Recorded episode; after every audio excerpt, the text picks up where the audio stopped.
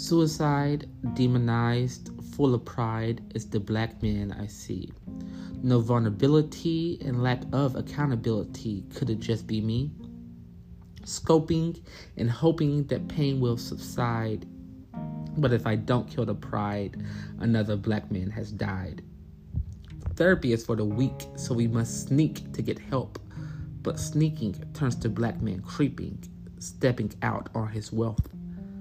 Broken home, all alone, another revolving door. When will black men see that it's time to soar? Tune in every week on Black Men Speak with me, Avery.